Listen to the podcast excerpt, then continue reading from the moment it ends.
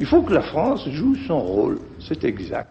Et pour qu'elle joue son rôle, il faut qu'elle soit la France.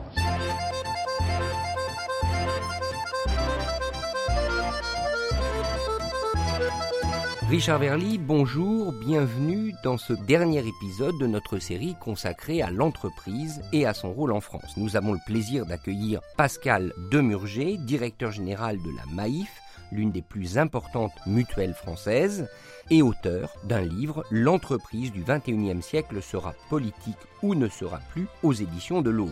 Alors je vous l'avais promis dans l'épisode précédent, j'ai gardé le meilleur pour la fin, ou en tout cas le sujet qui fâche par excellence, c'est le rapport en France entre l'entreprise et l'État, un État que l'on sait très puissant, sinon tout puissant, d'ailleurs l'expression en vogue, tout le monde la connaît maintenant, quoi qu'il en coûte avec la pandémie, sous-entendu l'État français a les poches tellement pleines qu'il peut en permanence puiser dedans.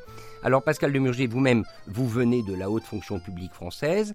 Est-ce que l'État en France est un problème pour l'entreprise? L'État en France a une tradition d'assez forte présence et une tradition ancienne. On va pas remonter à Louis XIV, mais enfin le colbertisme, la, création des grandes manufactures, c'est bien quand même l'expression de, de, cette tradition.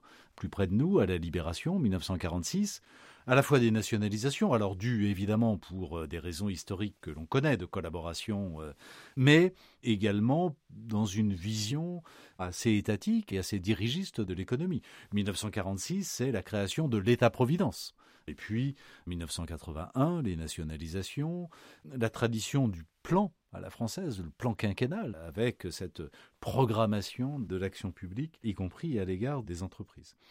Et puis, plus près de nous, la crise sanitaire a relégitimé d'une certaine manière le rôle de l'État. Et non seulement relégitimé dans euh, la symbolique, mais euh, dans le concret. Vous le disiez, le quoi qu'il en coûte, l'État a été extrêmement présent aux côtés des entreprises avec le plan de relance, avec le PGE, avec les différentes aides. On ouvre peut-être ici une parenthèse. Le quoi qu'il en coûte, le patron que vous êtes, il en pense quoi? On, on est forcément un tout petit peu ambivalent sur ce sujet. Le quoi qu'il en coûte a réussi, contrairement à toute attente, à éviter l'effondrement de l'économie française. La crise n'a pas conduit au mur de faillite que l'on attendait tous. Aujourd'hui, y compris euh, les PME, ressortent de cette crise avec les aides, avec les prêts garantis par l'État, ressortent très bien. Le niveau de chômage n'est finalement pas si élevé que ça post-crise. Donc on voit l'efficacité de ce quoi qu'il en coûte. Évidemment, si on prend une focale un peu plus longue et qu'on regarde un petit peu plus loin, on se retrouve aussi avec euh, quasiment 110% euh, du PIB euh, sous forme de dette publique que les futures générations vont bien devoir rembourser. Donc il y a forcément cette ambivalence avec bah, le sentiment que oui, il fallait répondre à l'urgence, oui, il fallait parer au plus pressé, mais que le prix sera malgré tout extrêmement élevé.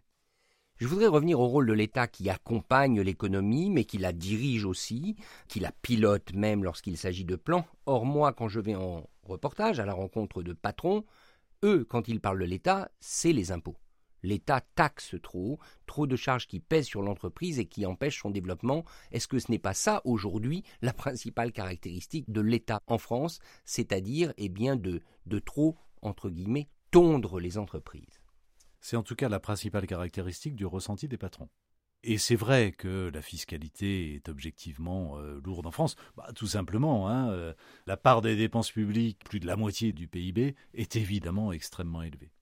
Ceci étant, pour moi, voyez-vous, le sujet du niveau de l'imposition euh, de la fiscalité, aussi bien d'ailleurs pesant sur les particuliers que pesant sur l'entreprise, est peut-être un sujet un tout petit peu derrière nous. Je crois que demain, la fiscalité non seulement reposera bien sûr euh, sur la richesse, mais reposera également sur euh, le comportement et donc la contribution des entreprises.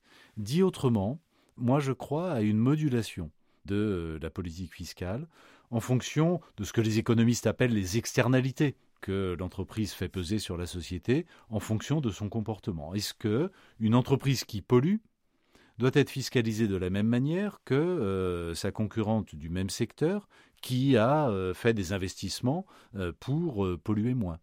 Est-ce que une entreprise qui délocalise doit être fiscalisée de la même manière qu'une entreprise du même secteur qui a fait l'effort de garder la totalité de ses emplois en France.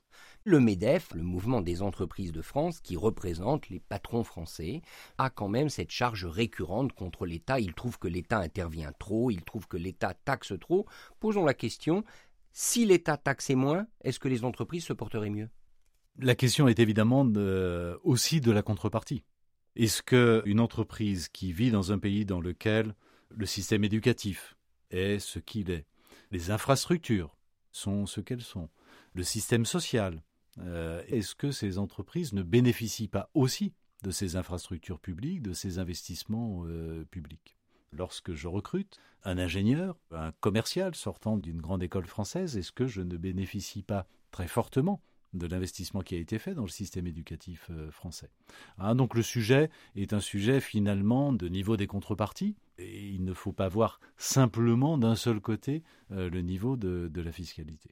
Et puis le second sujet, c'est quelle fiscalité? Est-ce que c'est une fiscalité qui euh, impose la production indépendamment des résultats? Avec les risques que ça fait courir sur des entreprises. Les fameux impôts de production. Les fameux impôts de production.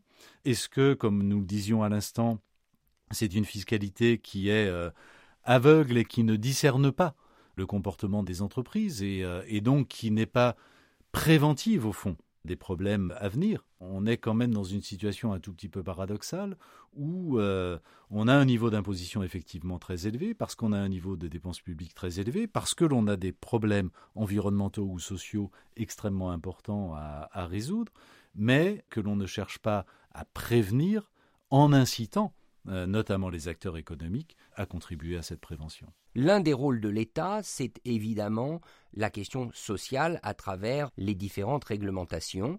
Est-ce que un État moderne doit s'assurer d'une bonne flexibilité du marché du travail? On sait qu'Emmanuel Macron, durant son quinquennat, a beaucoup insisté là-dessus. Est-ce qu'il est plus facile aujourd'hui de recruter? Plus facile peut-être de licencier? Bref, est-ce qu'aujourd'hui la situation en France vous paraît plus satisfaisante qu'elle ne l'était il y a cinq ans? Alors plus facile de recruter.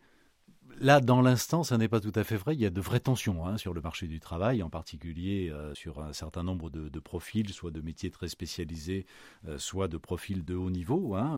Donc, euh, conjoncturellement, plus facile de recruter, ça n'est pas complètement évident. En revanche, plus de fluidité dans le marché du travail, je dirais oui, parce que la généralisation de la possibilité d'avoir des départs négociés, a quand même considérablement euh, facilité hein, euh, par rapport à l'époque où il fallait des procédures de licenciement euh, extrêmement lourdes hein, quand on voulait se séparer d'un collaborateur.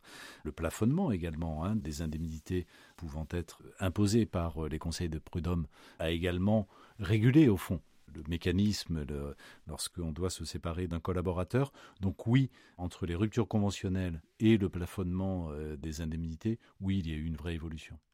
Le cas particulier des PME, je voulais en parler aussi quand on rôle de l'État. Quelles sont les graines qui manquent qu'il faudrait peut-être semer à votre avis? Alors, à mon avis, les graines qui manquent, ce sont celles de l'adaptation au monde qui vient. Les PME, dans leur ensemble, ne pourront évidemment survivre que si elles sont parfaitement adaptées au monde qui vient, et je pense que l'État a, un rôle à jouer. Adapter, euh, ça veut dire euh, adapter d'abord à la digitalisation du monde. Et autant les grandes entreprises le sont très largement, autant les PME ne le sont pas toutes et loin de là. Il y a évidemment une adaptation aux besoins de demain. Alors, bien sûr, le besoin de compétitivité, c'est la base, mais également aux attentes des Français sur euh, les sujets de durabilité, de soutenabilité.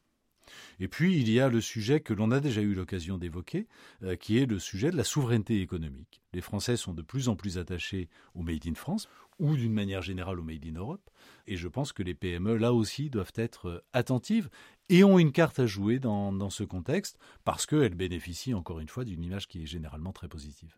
Alors je vous propose de terminer avec un thème qui vous est cher, c'est le partenariat entre l'État et l'entreprise. Vous pensez que les entreprises en France peuvent être davantage partenaires de l'État Est-ce que ça veut dire qu'elles peuvent remplacer l'État, qu'elles peuvent aider l'État? J'avoue que ce mot de partenariat m'intrigue un petit peu. On terminera là-dessus. Peut-être d'ailleurs n'est-ce pas le, le bon terme en effet? Remplacer l'État certainement pas l'entreprise. Vous n'êtes pas un fanatique de la privatisation des services publics Non, je ne suis pas un fanatique de la privatisation des services publics et surtout, je suis un républicain très légitimiste et attaché à, la démocratie. L'entreprise n'est pas un lieu de démocratie. et n'a pas vocation à, à l'être. Ça peut être un lieu de très forte participation, de mode participatif dans euh, la prise de décision, mais ça n'est pas un lieu démocratique. L'entreprise n'a pas de légitimité pour euh, définir ce qu'est l'intérêt général. La volonté, la vision, l'objectif doivent être fixés par l'État. En revanche, je ne suis pas non plus pour un État omnipotent. L'État est là pour fixer la, ligne, pour fixer les règles, pour fixer le cadre, mais il doit bien sûr s'appuyer sur d'autres acteurs pour euh, exécuter. On parlait tout à l'heure de politique environnementale, on pourrait élargir à d'autres sujets de politique sociale ou, euh, ou autres. Clairement, on voit bien que l'État seul ne pourra rien faire si les entreprises ne sont pas impliquées. Et les entreprises ne s'impliqueront pas massivement si l'État ne les y incite pas. D'où ce que l'on disait sur euh, la fiscalité conditionnée au comportement des entreprises, mais on peut élargir le sujet, par exemple, à la commande publique. Est-il normal que l'État ou les collectivités euh, territoriales passent commande à des entreprises qui, euh, par ailleurs, polluent, qui, par ailleurs, délocalisent, qui éventuellement ne payent pas leurs impôts, font de l'évasion fiscale ou, ou que sais-je? Les aides publiques, est-il normal que l'État aide également ce genre d'entreprise, j'en suis pas totalement convaincu. Et non seulement c'est pas normal sur un plan moral, et là on peut avoir l'opinion que l'on souhaite, mais surtout c'est totalement inefficace. Parce que, évidemment, si euh, je soutiens ou que je commande auprès d'entreprises qui polluent, ça veut dire que demain, moi, en tant qu'État, je vais devoir réparer les euh, effets négatifs de cette pollution, et donc je vais générer de, la dépense publique. Donc c'est également rationnel que de se poser la question de la conditionnalité.